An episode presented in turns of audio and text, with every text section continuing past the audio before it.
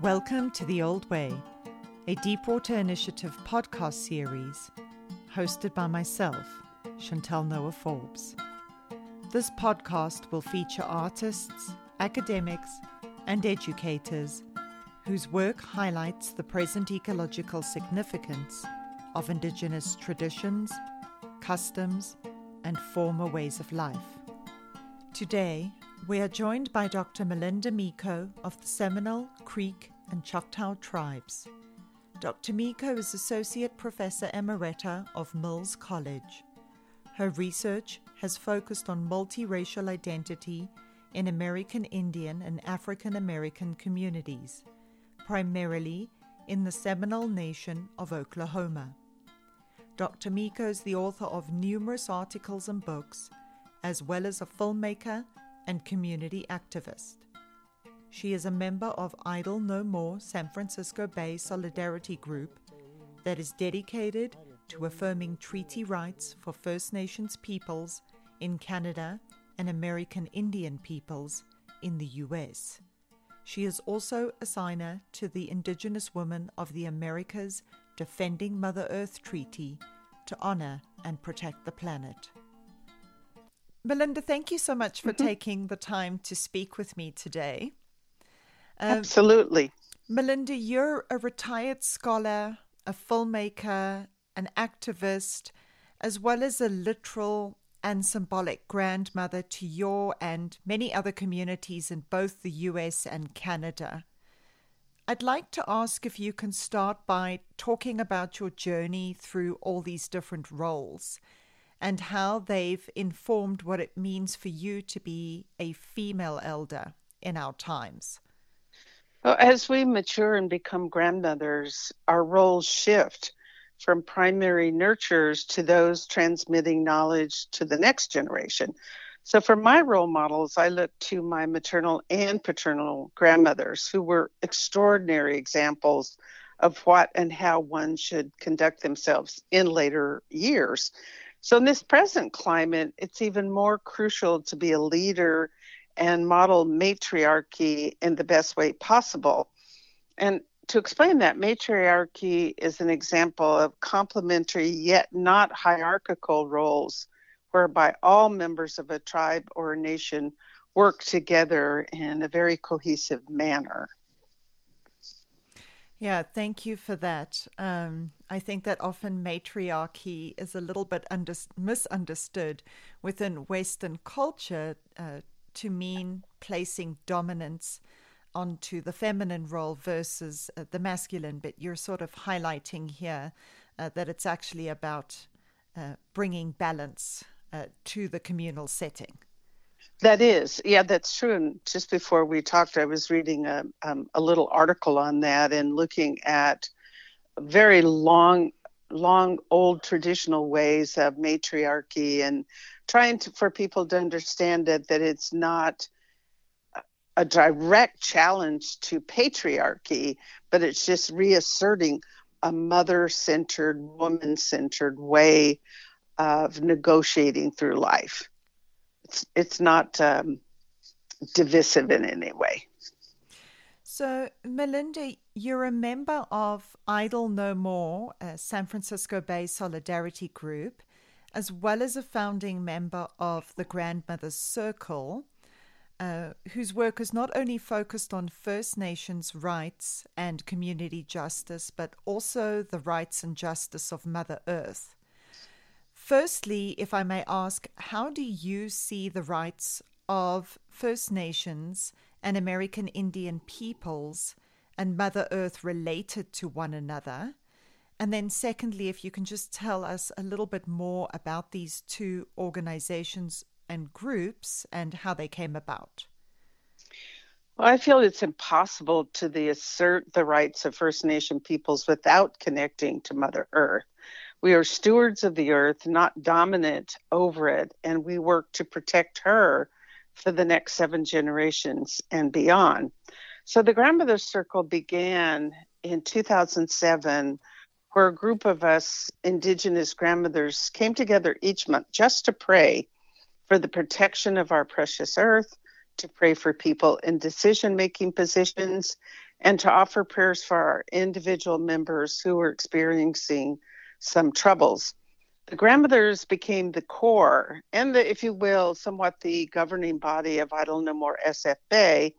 And we governed in traditional woman led consensus making ways. And we continue to be that governing core, if you will, um, because we do. We have accumulated knowledge of the grandmothers. I've been doing activism for more than 30 years. So putting together a group of six grandmothers with all of that knowledge, it's a concentration of what we want to pass on to the next generation.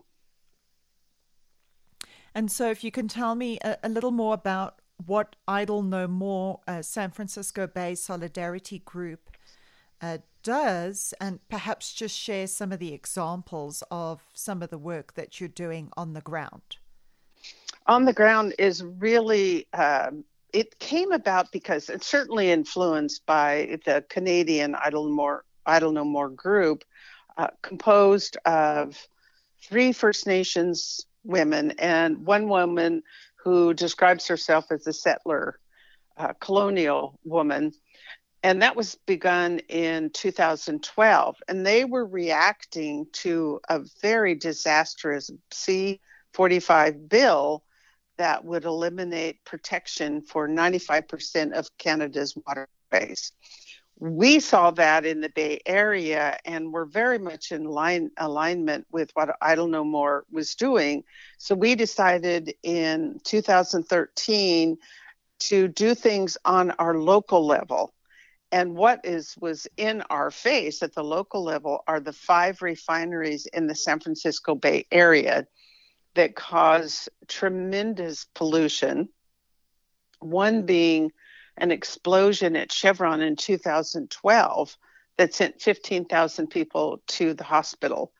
So seeing that in our own neighborhood, we had to, felt we had to do something to address it. So we came together. It's a very small group. We call it a small but mighty of about 20 core members. Um, and Penny Opal Plant, one of our founding members, at a meeting suggested that we do a walk to all the refineries, to the five refineries, which are between nine and 12 miles between them, and to do it, commit to do it over four months and then over four years. And that way we could not only connect to the walks that uh, First Nations people were doing around the tar sands in Alberta, Canada, but it was also a way to make a local action connect to a global actions of Indigenous people around the world. And certainly lately we've been connected to the things that are happening in the Amazon and all of the uh, murders of activists in the Amazon and the defoliation and the destruction of the Amazon, which is really the lungs of the world and which keeps us going with all the biodiversity down there. So we became, um, we couldn't sit back. In other words, and that's where that, that name came from. The women in Canada said, We can be idle no more. Uh, we really have to put our lives on the line essentially, which is a lot of people, what's going on now in indigenous communities around the world, that people are putting their lives on the line to save our precious earth. So um, you you raised that that sort of point that people are putting their lives on the line.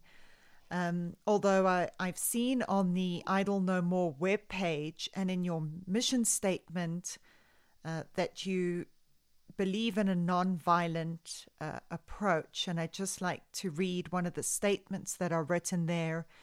We understand that our enemies are not other human beings, but the thought forms that create separation, colonization, and capitalism.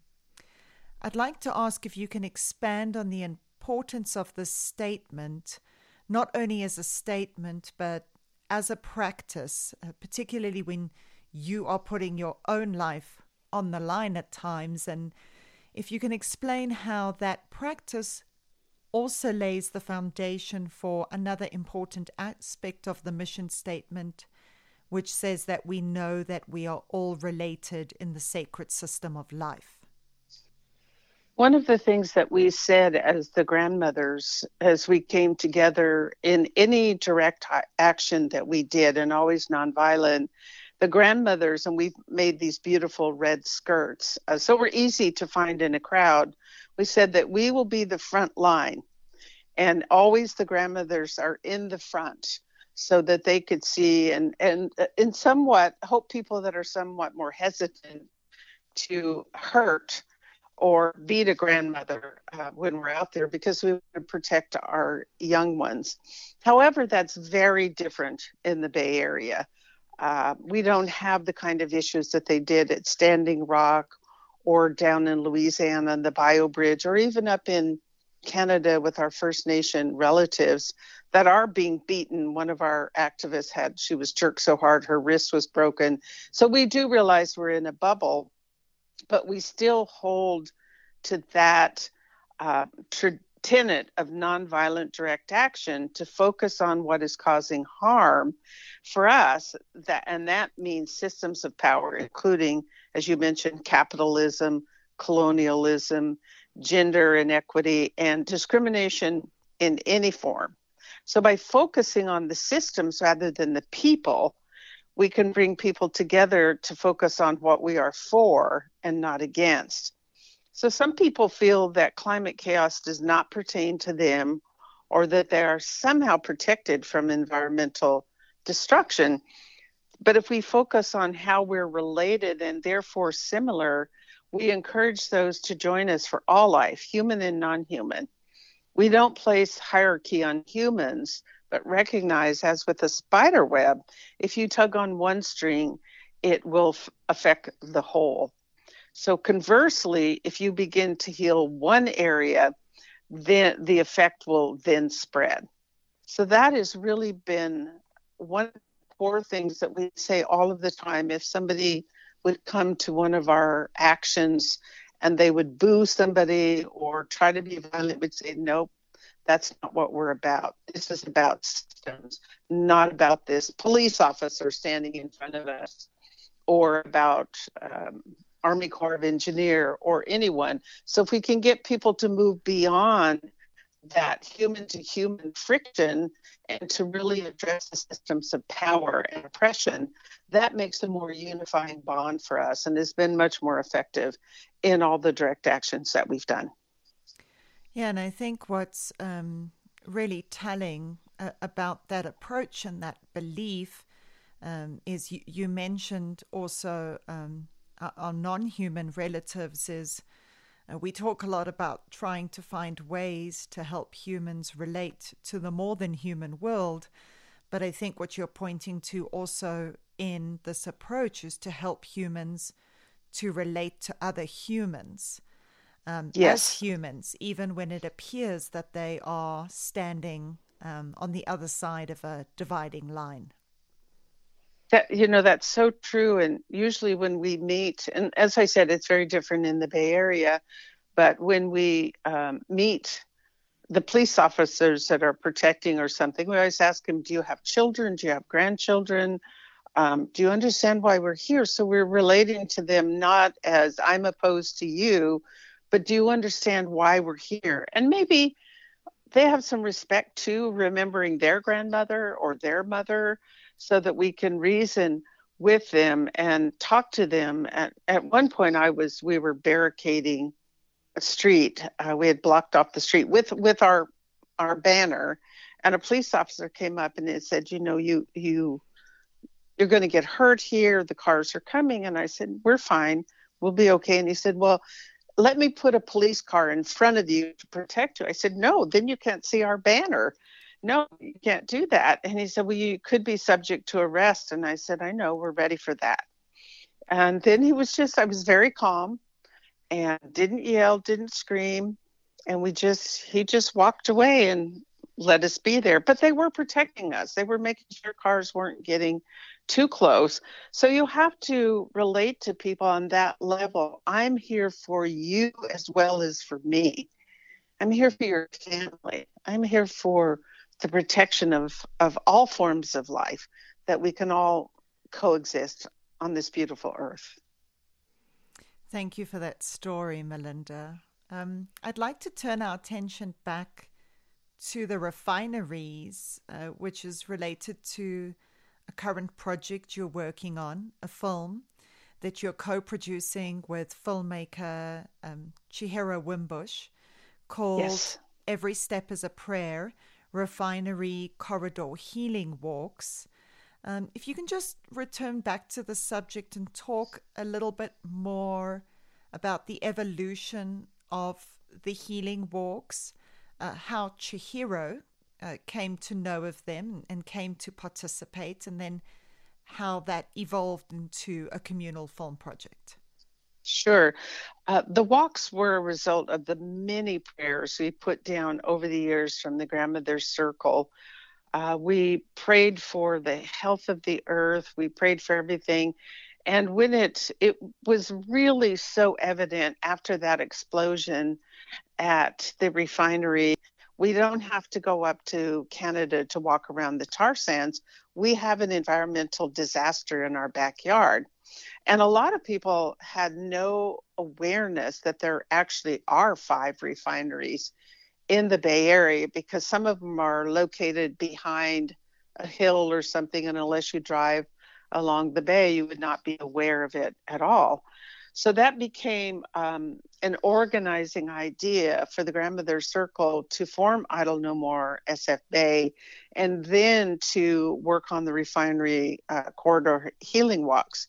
And as I said, our core group was about 20 and we organized that um, and got funding for it, a little bit of funding, uh, not a lot, and decided that we would do it. Four for us is a sacred number because it's the four directions of the wind. That's why we did four months over four years. And we came together, and in the beginning, we would go through communities and what we call impacted communities. And most of those communities are where poor people and people of color live along those roads. And some people couldn't figure out what we were doing. We were singing, we were praying, and we were walking in prayer. And at first, some people were maybe questioning or a little hostile. By the end of the fourth year, we had people joining us or uh, honking their horns or clapping for us. And then we would say, join us on this walk, even if you can only do a small portion of this walk. And Chihiro was invited by someone who had been attending the walk. So he came the second to the last year. And as a documentary filmmaker, he could see the power and the passion of the people and thought somebody needs to make a film. So of course the first thing he did, he would everything has to go through the grandmothers. So he went to two of our grandmothers to talk about it and suggested and then they said, Well the only grandmother who's actually made a film is Melinda. So maybe you want to meet with her. And I with him, and I thought this is an amazing idea to document all of the work that we've put into this, but also too for this film to be an example of how local people can organize in their community. I know thousands of people went to Standing Rock, but we wanted to say, but there's things in your own backyard that you can do. You don't have to go to Standing Rock or you don't have to go to Alberta, Canada to do that. We have pressing issues here.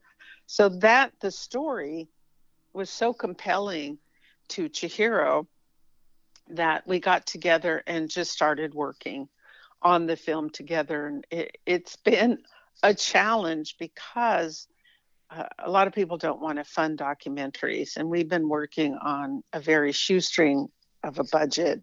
Uh, we're half through. We have a half rough cut, and we're we're still working on it. But every time I see our uh, any footage of all, it just brings tears to my eyes. Not just for what we've done as Idle No More SF Bay, but what we hope is a beacon of hope for people out there that say, I don't know what to do. How can I, as one person, make a dent in this sort of catastrophe of environmental degradation. Thank you, Melinda. And, and we'll be putting um, a link to your GoFundMe page for those that would like to uh, contribute to the completion of the film. Uh, what you said here uh, really brings me um, to back to the beginning of our conversation, where we spoke about the role of the grandmothers, the role of elders, um, and now I'd like to just sort of turn to your opinion on the role of the filmmaker. And um, mm. I, would like you to just share your thoughts. You you've made a film before this one, and perhaps you can talk a little bit about that. But how do you see your role and the role of people like Chihiro as documentary filmmaker in our time, particularly when, when it's so difficult, as you said, to get funding uh, for these mm-hmm. projects? Mm-hmm. Um, but yeah, not only how do you see the role as the filmmaker in working with and talking on behalf of the community, but also talking on behalf of Mother Earth?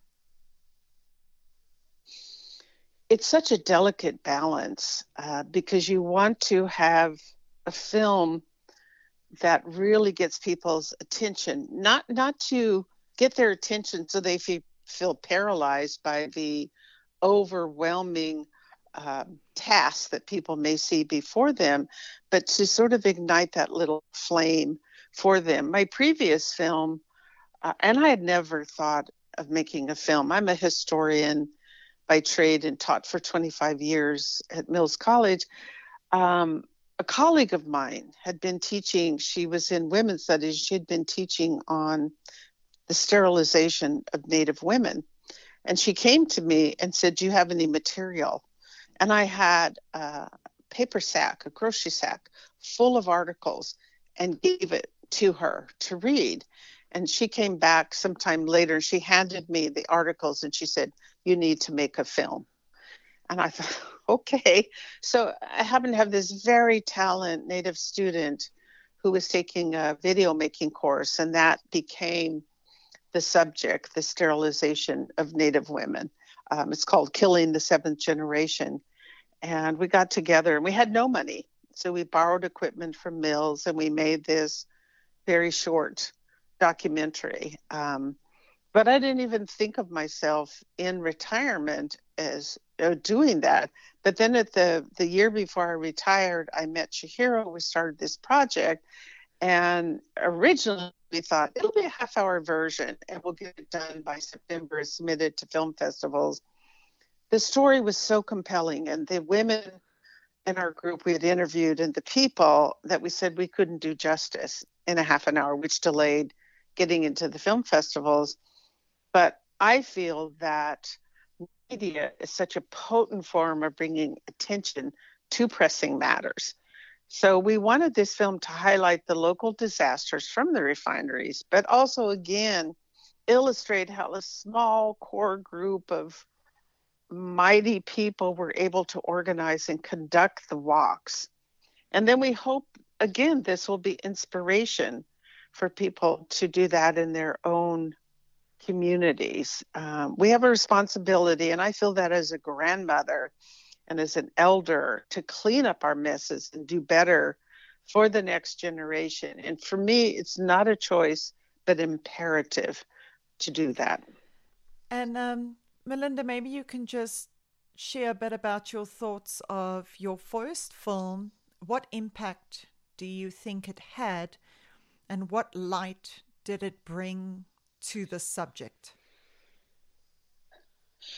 That's a very good question because I, depending on the audience where we were showing the film, and I've shown this film at many uh, universities and classes, and then we went to local Native groups to show the film to Native women when we've had, and we couldn't find someone who had been forcibly sterilized because we didn't want, we didn't have the resources available. We didn't have counseling. When we showed the film to a largely Native audience, the women started to come forward with their stories and they talked about it. When we showed them a largely non Native audience, people didn't believe it. And they said, oh, this must have happened in the 1800s. I said, no, it was happening up until the 1970s. And some women were, girls actually, not even women, were 11 or 12, and they went in for things that they thought were tonsillectomies. And at that time, they were sterilized and didn't know about this until later when they could not bear children. So it's a huge um, indictment against the Indian Health Service and the U.S. government, who's never issued an apology to the women who were sterilized. So I think it's had this sort of ripple effect. We we showed the film on uh, native TV down in San Jose. Um, and at one point, I wanted to make a much longer film and then interview women who had been sterilized because at that time we did have the resources, we did have the counseling services.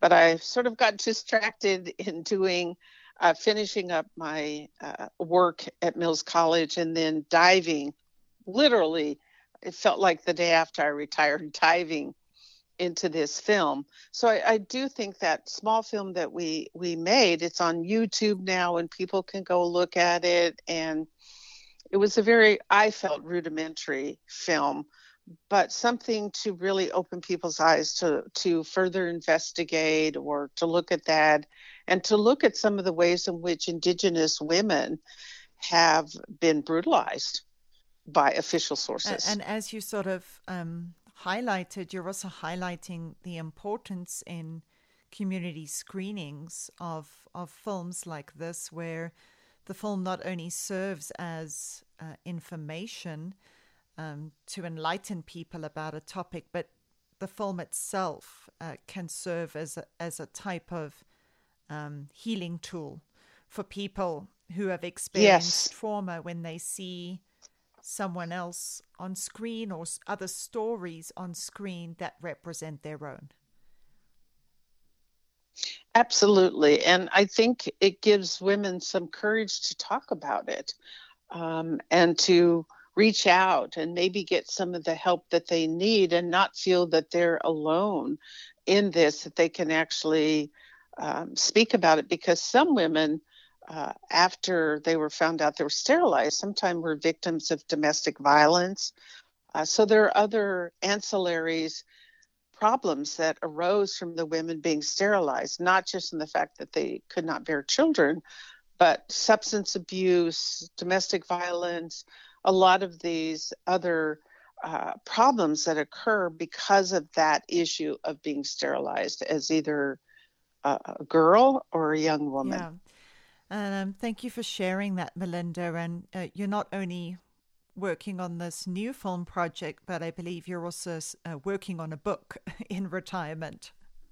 Yes, yes, I am. It's over many years. Um, I went back to Oklahoma. I was raised in California, um, and my mother and father from Oklahoma. And I didn't start this book project until my father passed away, which was uh, a regret of mine that I wasn't able to ask him all these questions, but I was able to go back and interview uh, members of the tribe and my family members and collect stories told from inside the tribe when a lot of people, Seminole people, tend to be very protective of our history and our stories.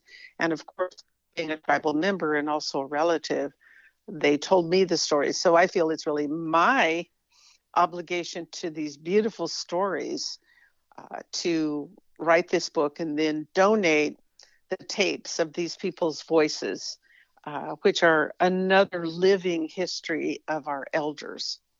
And I owe a lot to those elders.